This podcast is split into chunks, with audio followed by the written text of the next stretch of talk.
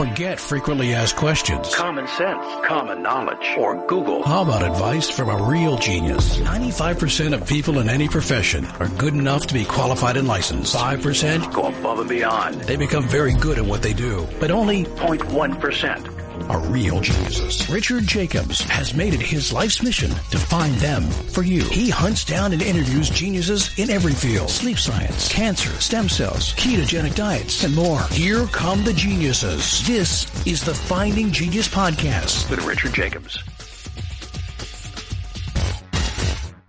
Before we begin, a note from our sponsor. I'm Richard Jacobs, Executive Director of the nonprofit Finding Genius Foundation and host of the Finding Genius podcast. In late 2016, I was rear-ended at 65 miles an hour by a truck on the highway, which sent me off-road into a ditch. The impact of the collision gave me a concussion and other injuries. At the hospital, a CT scan showed that I had thyroid nodules, which turned out to be cancer. It was then, when I had a biopsy of my neck, that I realized even if I was a millionaire, I wouldn't want a second or a third biopsy due to the pain and the invasiveness of it. And appointments at that time for thyroid experts were three to six months out, and I was worried about dying now, even if that was irrational. So because of this, I've decided to raise money to conduct a literature review on steroids on the causes of anxiety and depression, a condition that affects well over 50 million people in the United States and hundreds of millions worldwide. Our goal is to create a codex, a guide that reveals all possible treatments for anxiety and depression for people that live with the condition or for loved ones that have it, as my wife and my son do. To find out more about our fundraiser, visit findinggeniusfoundation.org and click on current initiatives. And now to our guest. Hello, this is Richard Jacobs with the Finding Genius podcast, now part of the Finding Genius Foundation. My guest is uh, Sami Timimi. He's a consultant uh, focusing on child and adolescent issues. Uh, he's a psychiatrist as well since 1997. He lives in uh, Lincoln in the United Kingdom, and we're going to talk about uh, his work. So, Sami, thank you for coming. Well, thank you very much for inviting me. Yeah, tell me just very briefly about the work that you do right now, and then I want to ask you how you got into that. So I'm a consultant child and adolescent psychiatrist, which means I'm a doctor by training first and then trained in psychiatry and then from there specialized in child and uh, adolescent uh, psychiatry. And I've uh, continued to work in that field in a clinical setting. I've worked in the National Health Service in the UK all my working life. And uh, I've also been involved in various research projects around childhood and uh, mental health and cross-cultural issues, quite a variety of things. And I've also um, been reasonably active in terms of um, writing, writing papers, journal articles. I've been involved in um, 12 books now that I've either authored or co-authored or um, edited. And uh, I also appear quite regularly in um, national and international conferences, and I do a fair amount of teaching and training. Excellent. What what got you involved or interested in working with adolescents in the first place? Well, I started my um, training in uh, psychiatry after finishing medicine and doing the um, basic medical training that you have to do before you get registered. And I became interested in psychotherapeutic approaches because um, initially working in uh, general psychiatry on psychiatric wards, uh, I could see that um, a lot of the time they felt like more custodial places for people who were either at risk of harming themselves or harming others. They didn't seem terribly therapeutic environments to me. So I, I, kind of felt frustrated by the therapeutic possibilities in terms of the kind of more narrowly medicalized approach to um, helping people in distress. And then in the uh, early 90s, I did a placement in child and adolescent psychiatry. And in those days, uh, at least in, in the UK, child and adolescent psychiatry departments were mainly influenced by systemic thinking. So there was uh, a lot of work with an understanding that children and young people and their problems and issues are connected to their history, the things that have happened to them, but also their broader environment from what's going on with their parents to the schools to the peer groups and even to the cultural ideas that are floating around more generally. So that mm. environment really appealed to me because it gave an opportunity to start learning different ideas, different ways of thinking about presentations. And I found the work with um, not just the young person, but their family and sometimes the broader system. It just made a lot of sense to me. And, and so it kind of drew me into that field of psychiatry. When dealing with, uh, with underage people, how do they group them by age? And do you think the age groupings make sense? Or does psychiatry just look at below 18 all the same? That's an interesting question because it kind of brings to mind ideas about what we think about in terms of development and how people develop. Because ultimately, when we draw up these boundaries, these are artificial boundaries that we've um, imposed. And it's kind of interesting question in another way, because one of the things I've become very interested in uh, over the years is ma- trying to have a broader understanding of the cultural ideas and the cultural stories we tell. So one of the things that's, I think, very present in modern Western cultures is an idea of a timetable to which children and young people are expected to develop. So not just that we have things by um, year group ages in school, but we also have these timetables that parents get very worried about if they see their child hasn't, you know, said the first word by a certain age or isn't crawling by a certain age or hasn't mastered certain aspects of, of what is thought to be necessary social skills and, and so on. So we've got, we do have a culture that thinks and tells a story, if you like, about how people develop, how children and young people develop, that's very mechanized and sometimes gives very little room for the variety of the ways in which children develop and become adults and find their own voice and how we also have a kind of set of cultural stories that we also tell about families and about the idea of when young people should be considered as adults. So there's the whole thing about when legally they are considered as adults and what they're considered to be able to do at what ages. And we can see across the globe, there are different countries have different legal rules about a young person is entitled to do or is uh, able to do at what age. Quick question. Do you, do you see any dislocations? Meaning someone is, I'm just making this up. You know, when someone's 16 in the UK, they can do X, Y, Z, but not ABC. But their problems at those ages tend to maybe stem from this inability to do certain things or stem from the sudden licensing or ability to do things because of their age. Like, are there any of these dislocations where age and law don't work well together?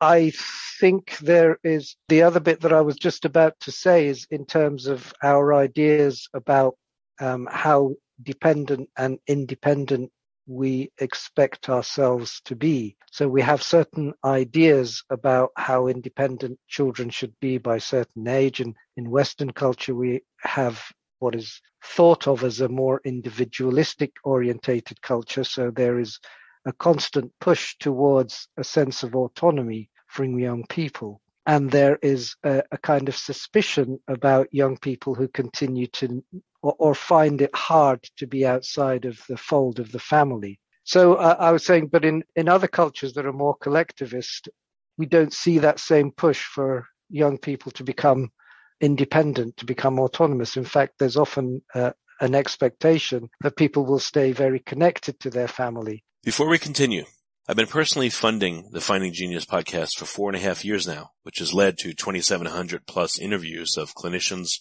researchers, scientists, CEOs, and other amazing people who are working to advance science and improve our lives and our world. Even though this podcast gets 100,000 plus downloads a month, we need your help to reach hundreds of thousands more worldwide. Please visit findinggeniuspodcast.com and click on support us. We have three levels of membership from 10 to $49 a month, including perks such as the ability to see ahead in our interview calendar and ask questions of upcoming guests, transcripts of podcasts you're interested in, the ability to request specific topics or guests, and more. Visit findinggeniuspodcast.com and click support us today. Now back to the show. And will continue to need that support and connection from their family as they as they grow up. So to, this is a long way of coming back to your question about a sense of, if you like, for some young people, they can experience a conflict between, as they go through adolescence, between their desire to remain pendant and remain like a child who needs to be looked after because those needs don't go away and what they imagine they should be capable of doing. And so this idea that they should be able to demonstrate their independence and their autonomy. And for some young people, that can feel like a, a kind of exciting and liberating thing. But then that draws them into trouble sometimes because developmentally they may not be quite ready to to be out on their own doing uh, their own thing. And you know a lot of adolescents think they know everything and um, their parents don't know anything but then they realize that they get drawn into trouble very easily. But for some others it can be the opposite is the issue. They find that independence actually overwhelming and they want to draw back um, uh, into the family and find the outside world uh, a particularly challenging place. So you do have to take into account the circumstances of, of different young people and what's going on in their life and what's going on in their family and more broadly. But what are some of the um, the common issues that tend to occur at this this age of liberation? I mean, what age does it fall in the UK? Like in the US, one watermark is 16 when you get your driver's license in a lot of states, and then 18 when you get more rights, and then 21. But what does it look like in the UK, and what are the associated issues or missteps that people make? So in the UK, the main legal marks are 16 and 18, and particularly when it comes to treatment and issues like that. There is a much more flexible thing in the law in terms of there is an idea that uh, if the young person is assessed to have the capacity to make their own decisions, they can make their own decisions. They can consent to their treatments even if their parents uh, don't consent to it. So, for example, with contraceptives. In terms of the, the types of challenges, I, I think one of the things that has um, become more of a preoccupation for me in my clinical practice, but also in my writing and research in recent years, has been trying to understand more what are the assumptions behind the models that we use to try and interpret and understand the experiences that uh, adolescents are having or children and young people growing up, but particularly adolescents, because adolescence is a time where there is lots of biological changes taking place, but simultaneously there are a lot of new psychological challenges uh, taking place. You start to feel things more intensely. You start to have a sexual awakening. You start to get into more intense relationships, but you also start to think about the world in a much deeper way than maybe you have before and start asking deeper questions like, you know, what, what, why do I exist? What's the meaning of my life? What's my purpose? Is there something bigger than me in this world? Who finds me interesting? What is it that I'm interested in? What's my future going to be? You know, all of these bigger existential questions come into play. If you like this podcast, please click the link in the description to subscribe and review us on iTunes. And one of the things that uh, I've become increasingly alarmed about in our professional culture, um, as a child and adolescent psychiatrist, I've become quite critical of many of the ideas that we've been popularizing that come from a psychiatric perspective. Because I feel that what we have been doing is by increasing the amount of media coverage of an idea that many young people experience mental health problems. And most recently, certainly in the UK, I suspect it would be similar in the US, that this idea that COVID and the lockdowns has brought about a mental health pandemic alongside the you know infectious pandemic. Yeah, tell, tell uh, me about that a bit. What what have you observed from your patients due to you know the lockdowns and all that other stuff? So what, what I was what I was going to carry on to say was there is this idea that uh, the lockdowns has increased the likelihood of people experiencing mental health disorders and therefore that we need to be much more on the lookout uh, for diagnosing them and treating them. But the issue I have with that and our general way of thinking about distress in young people who are growing up is that when we turn what I would term ordinary and or understandable distress into an idea that it points towards something going wrong within the individual that is uh, diagnosable in medical terms and treatable with you know that we use medical labels and then we use medicalized treatments whether these are using medication or using psychotherapeutic approaches is that by accident i think in itself has become a cause of an increased rate of distress and alienation from that distress in young people. So, for example, just to help you understand what I mean by that, it is a perfectly understandable experience for a young person who has been told that they have to stay at home, can't meet up with their friends that they, they're used to hanging out with. School is all online and they're kind of 24 hours a day just at home. It would be highly surprising if a large percentage of those didn't feel unhappy, distressed, frustrated. Yeah, that's that would be a very understandable reaction. Lonely. It's like uh, yeah. it's like being being grounded by yeah. the government. There's no end. It, it is. It is, you know, and not knowing when this will end or what's going to happen next, or so people were reacting in very understandable ways. Yeah, you can understand that. These are part of the ways we are built as human beings. We are going to find situations like that quite distressing. Now, if you keep it in that framework of an ordinary and or understandable response to the circumstances that are happening in your life, the types of interventions that might be helpful are going to be much more to do with supportive interventions and to do with, you know, helping them get their life back on track, reconnect with their social world and, you know, get their material life up and running again as we come out of lockdown. Do you follow me? So in, um, in, the realm of something that's kind of understandable to everyone. However, oh. if you label those experiences as being the sign of a disorder, let's call it depression, which is a very common one diagnosed in young people these days, or anxiety. So if we start calling those experiences that you are now suffering from a clinical condition that's it starts to the young people and their families and their teachers and whoever else is around will start to interpret what's going on as there's something gone wrong now as a result of what's happened, but something has gone wrong now in that young person. And that this thing that has gone wrong is beyond my expertise or beyond my ability as a parent or a teacher or a young person themselves to know how to deal with we now need a professionalized response to that.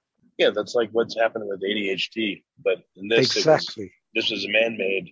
It's a natural response. But yet now exactly. it appears that they're medicalizing and labeling this and turning it into something completely different. And what will that do psychologically to these adolescents and their families? Like, what does that do besides, hey, you know, a different perspective? It's understandable. Now it's time to get back out there and do your thing. Mean, so what do these two approaches tell you? How do they affect the patients differently?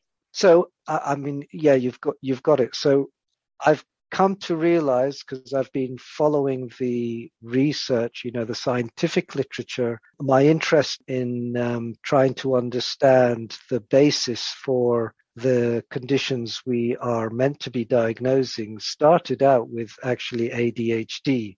That was the first one that I became interested in. And then it's um, you know, gradually grown from there. And one of the things that I realized uh, when I started delving into the uh, literature on ADHD is just trying to get a handle on what do we mean? You know, what is it that's fundamentally or characteristically different about these children that means that they can be labeled with a condition that is thought to be something to do with their brain development. So the more I looked into this, the more I realized that this was just an idea. Every time people have looked in depth and have had a finding and said, oh yeah, we found a bit of the brain that looks uh, a bit smaller on this group of kids from another, another research team looks at the same area and, and doesn't find it. So you have this problem of what's known as the replicability crisis. Nobody has been able to come up with any genetic scans or any brain scans or anything really that distinguishes children who would get a diagnosis of ADHD compared to children who don't.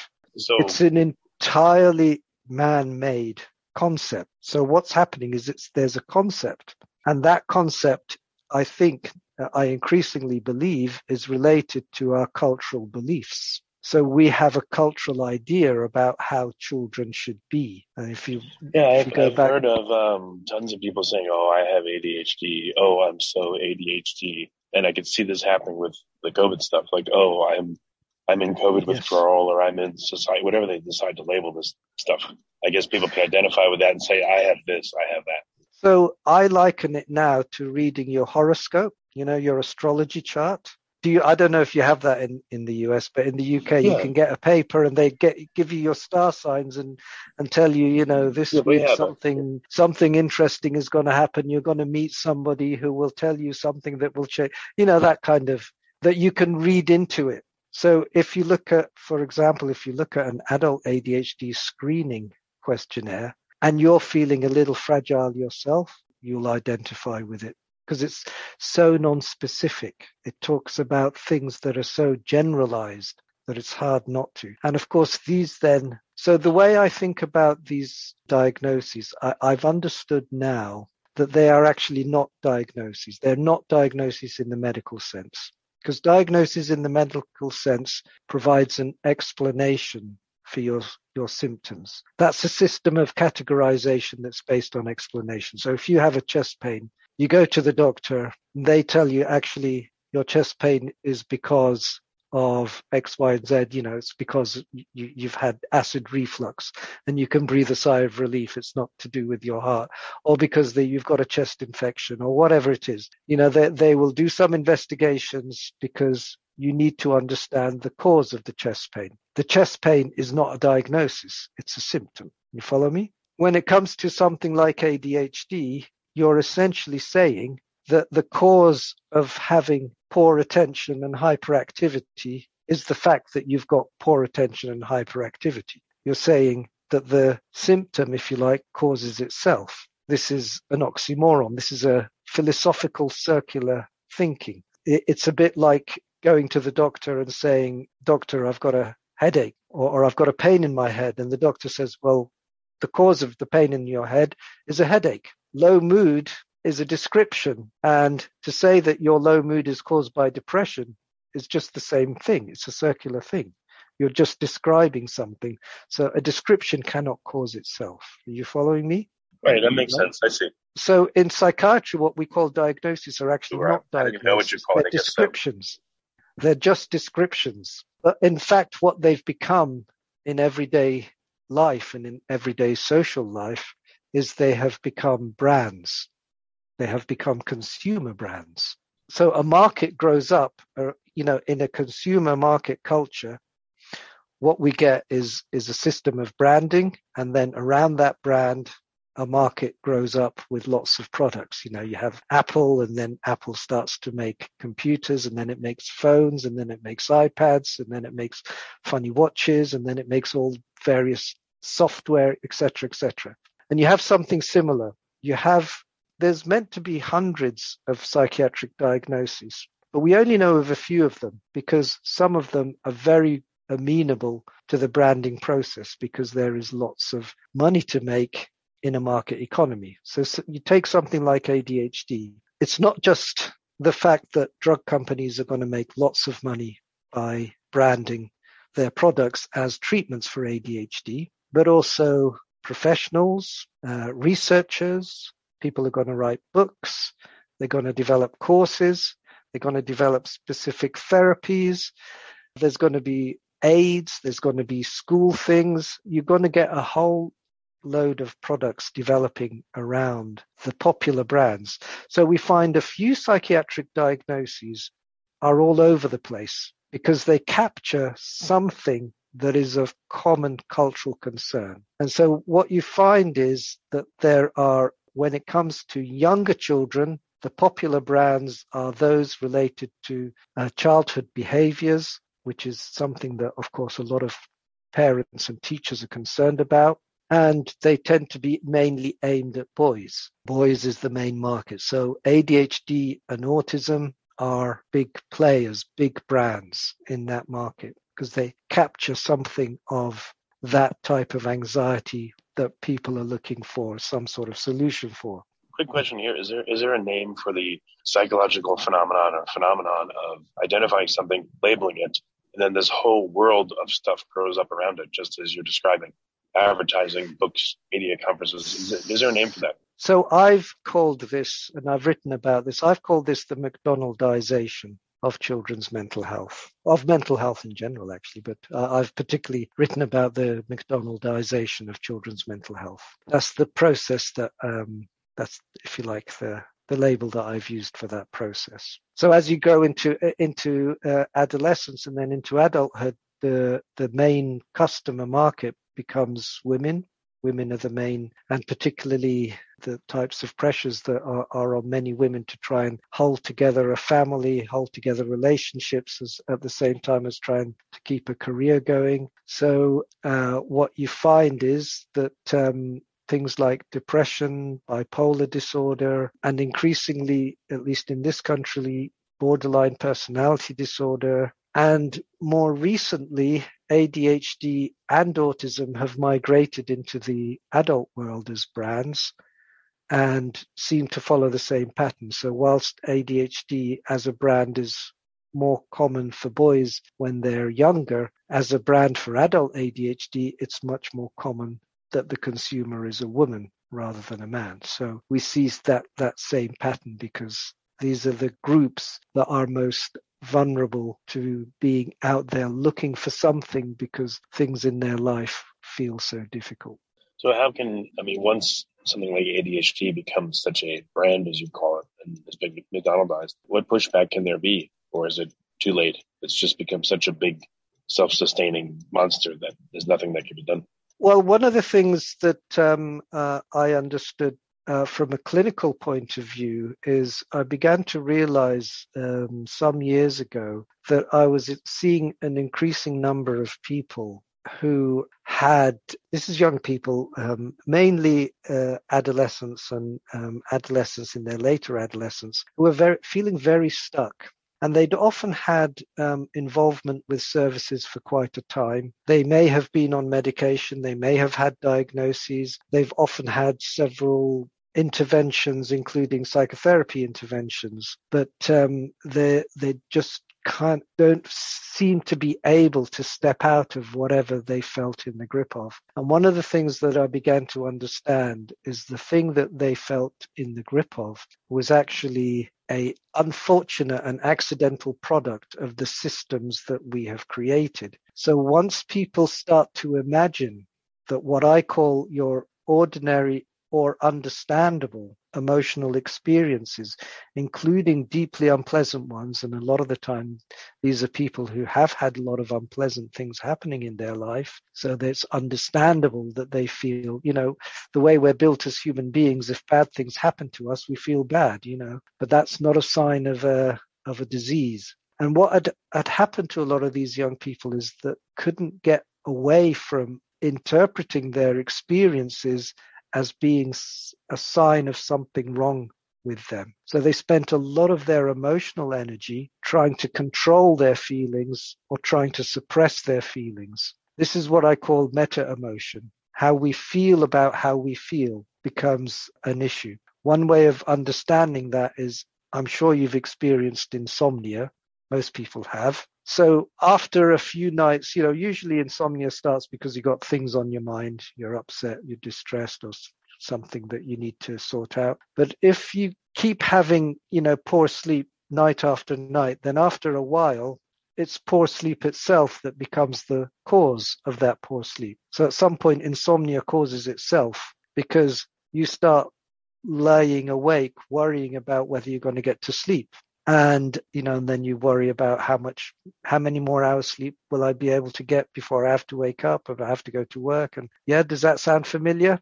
Yep. That process uh, it self perpetuates. As asthma Yeah, is, it's self- is like that too. You feel like Yeah. your lungs maybe are a little bit heavy, so then you take the puff and then you feel better, and it's a very psychological thing too. Exactly. So there's a lot of things that, you know, we can easily get caught in a cycle. And the thing for a lot of these people is what I realized is if you take that insomnia metaphor further, or analogy rather further, and you start um, trying to, you know, fix the insomnia, get rid of it, um, so you can get some sleep, and you find an app or something like that, and it works for a little while, then the insomnia comes back again, and maybe eventually you go to your doctor, you get some pills from them, and you know that works for a little while, but then it comes back. Each time, either a, a remedy doesn't work, or it works for a while and it comes back again. Each time that happens, it makes you more hopeless and feeling more in the grip of this thing and feeling like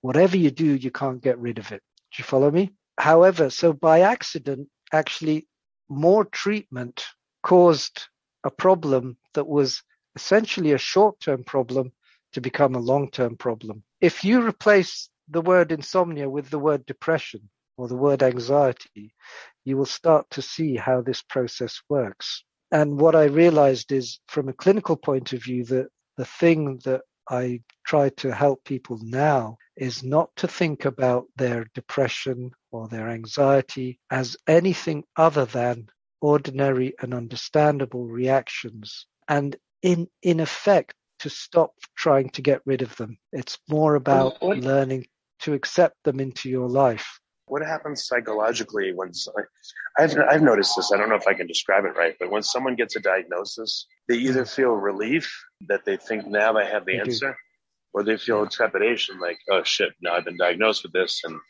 their mind starts to say, I am diabetic, I am this, I am that. But what have you seen psychologically happens, and is is there anything good that comes of this, or is it usually bad? Like what what are the two sides of the coin you see? It's a very powerful process. I mean, sociologists have known about the power of labeling, you know, from studies going back to the 50s and 60s, whether it was to do with um, labeling based on social class, based on race, based on all sorts of uh, identifying features. So we've known about the power of labels and how they affect our interpretation both of ourselves and how other and, and affects other people's uh, interpretations of us. And that has effects, of course, across medicine, but particularly when it comes to psychiatry, because the labels we are we are putting on people don't correspond to anything that we can measure in any physical way.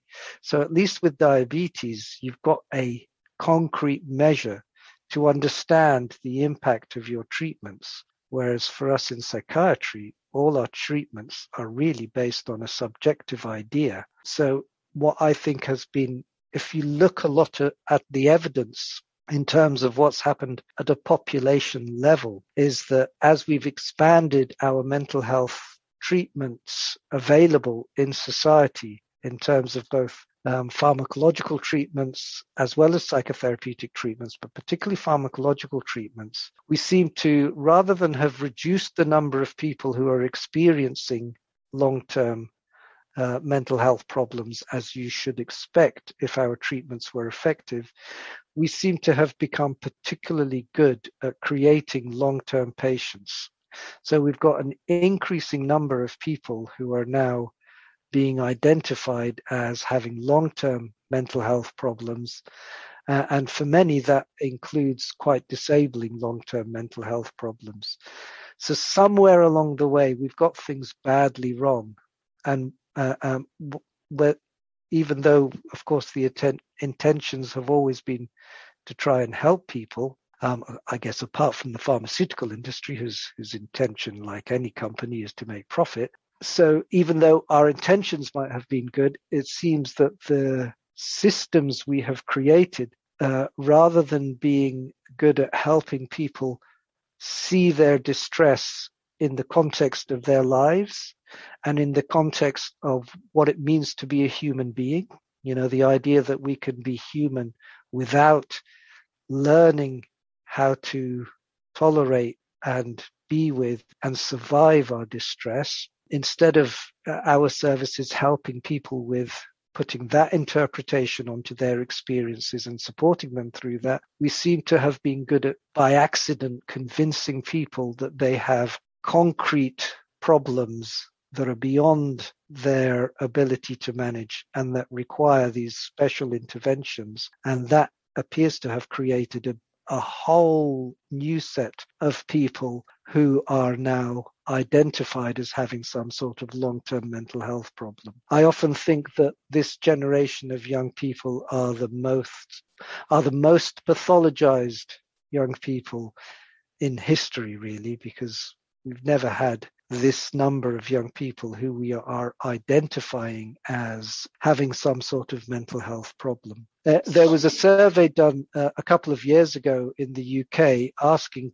young people if they um, believed that they have or have had a mental health problem. And 68% of this survey of 1,000 young people said they believed they had or have had a mental health problem. And out of those, three quarters said that they had understood they had because of mental health awareness campaigns. So, you know, this is, this is the cost of us talking to young people in these kind of medicalized ways rather than helping them understand their experiences as part of what it means to be human. And what about the propensity of these conditions, again, once labeled, to seem to be lifetime conditions? So not only do you identify with it, but if you've quote unquote had this condition for years, you know, decades, like it becomes you and, you know, they get to medicate you for life and you get to become this new thing for life.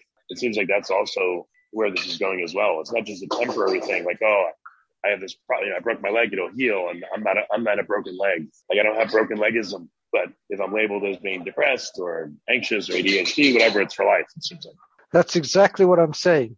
That's exactly what happens when we when we start to imagine that suffering is something that should not exist in our lives and should be something that we are able to control and suppress instead of learning to live with and learning to you know and that's the the cost of of that way of thinking is that actually we are creating lots of people now who unnecessarily are identifying as having some sort of long-term mental health problem and it doesn't have to be that way. If you look at some uh, other cultures, so for example, in, in the Eastern religions such as uh, Buddhism and Hinduism, the um, human suffering is not only seen as something that's inevitable, but it's actually seen as something desirable.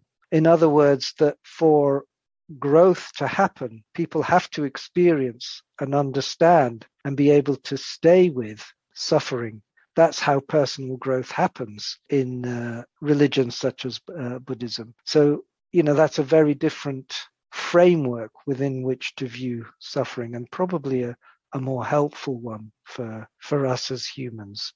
Do you see yourself in any way as, I don't know, is this process so huge that can you intervene in it or you just feel relegated to just helping your patients as best you can and not letting them fall into this like I am this this diagnosis for the rest of my life. Like, what do you feel like your role is, and how can you help?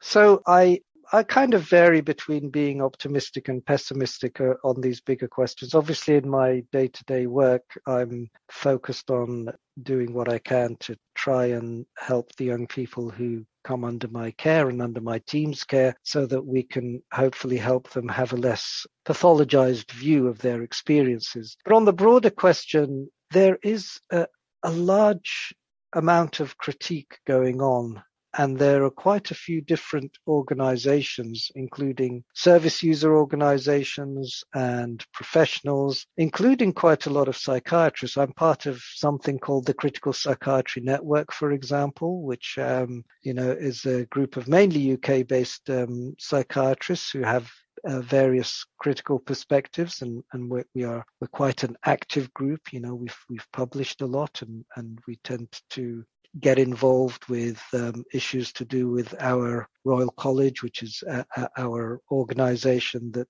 um, you know, we, you have to be a member of the Royal College of Psychiatrists in order to practice as a psychiatrist in, in the UK. But there are other groups. There, um, there's a very active group in the British Psychological Society who've written some very useful stuff. And there are various campaigning groups. So another group that I'm part of is the International Institute for Psychiatric Drug Withdrawal, um, because a lot of the drugs that we prescribe in psychiatry cause dependence and are very difficult to come off without help. So quite often people confuse withdrawal symptoms with an idea that their you know that their original condition has come back again. So this is this is a group that has recently influenced legislation in the UK so we had a report from a parliamentary working group that has now recognized things like antidepressants which weren't recognized up until recently as drugs of dependence. And so new guidelines have been going out to doctors in the UK. How far that will get,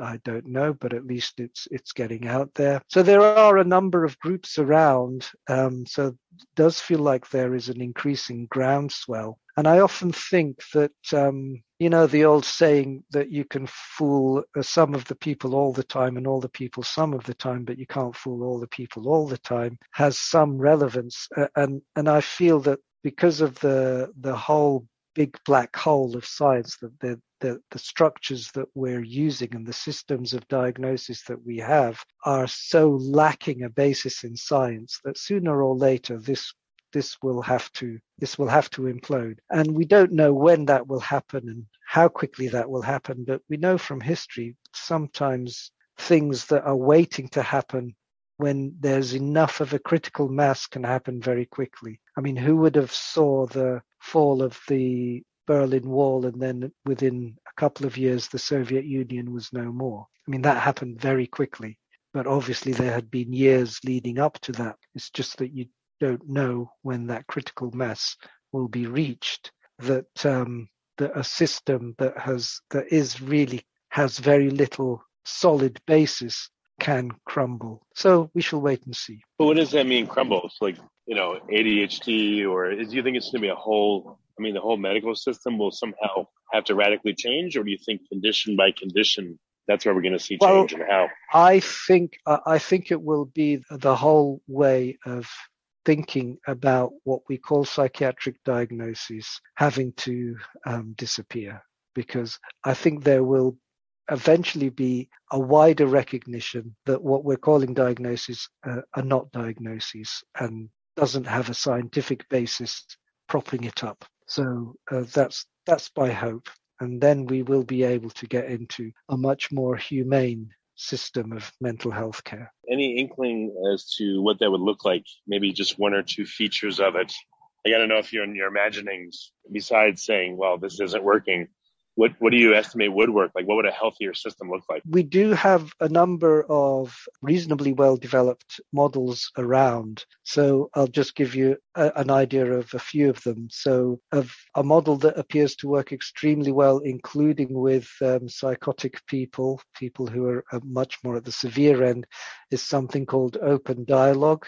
It's based on a kind of narrative therapy approach. It was developed in Scandinavia and involves bringing a network of people around the person and creating a safe space where different voices and different ideas can be understood, accepted, and viewing people's experiences as meaningful. And the task of the bringing the therapeutic team, if you like, together, which is made up of professionals, but also the people, the significant people in that person's life, is uh, to help make sense of the situation. So that's one model that's had uh, a lot of success. There's another model that's developed called the Power Threat Meaning Framework, which is based on a trauma informed care. Which is about understanding um, how power has operated in somebody's life and um, looking at how you make a meaningful story that also includes an understanding of that person's strengths and resilience and how you might help them build on their existing strengths and again connecting with um, the network around them. There are approaches that were developed in Italy around developing community care and involving the local community. So that's much more activity based, involves developing social enterprises and getting people involved in, in a kind of working together with professionals and other service users doing things, running running small businesses, running uh, various things alongside a kind of therapeutic uh, approach. So this sense of doing something purposeful rather than just sitting. So there are a number of models out there, and and the, the, the final one I wanted to mention is something called feedback informed treatment, which has also been gathering momentum. And this is simply the idea of co-constructing your therapeutic model. So instead of having a model that you impose passively on the patient, you you get feedback about what's working and what's not at the end of most sessions and you adjust what you're doing depending on that feedback. So that therapeutic process is jointly built up between the professional and and the person. So those are a few examples. So we, we do have we do have well systematized and well developed alternatives out well very good. So Sami what's the best way for people to find out more about your work? Where can they go I'm an author on the Mad in America website, and that's a really good website for lots of resources uh, from lots of different people who've been writing blogs, uh, reviewing research, writing original research. So if you just look up my name, I, I decided to serialize my latest book, which is called Insane Medicine, uh, on that website I do have my own website, which I'm fortunately because I'm a bit busy, I, I, I don't often um, update it, but you can also go and see links to a few more of my books and articles. So that's uh, samitimimi.co.uk. Well, very good, Sami. Thank you so much for coming. I love your unique perspective, so appreciate you being here. Thank you. Thank you so much for inviting me. If you like this podcast, please click the link in the description to subscribe and review us on iTunes. You've been listening to the Finding Genius podcast with Richard Jacobs. If you like what you hear, be sure to review and subscribe to the Finding Genius podcast on iTunes or wherever you listen to podcasts. And want to be smarter than everybody else? Become a premium member at findinggeniuspodcast.com. This podcast is for information only. No advice of any kind is being given. Any action you take or don't take as a result of listening is your sole responsibility. Consult professionals when advice is needed.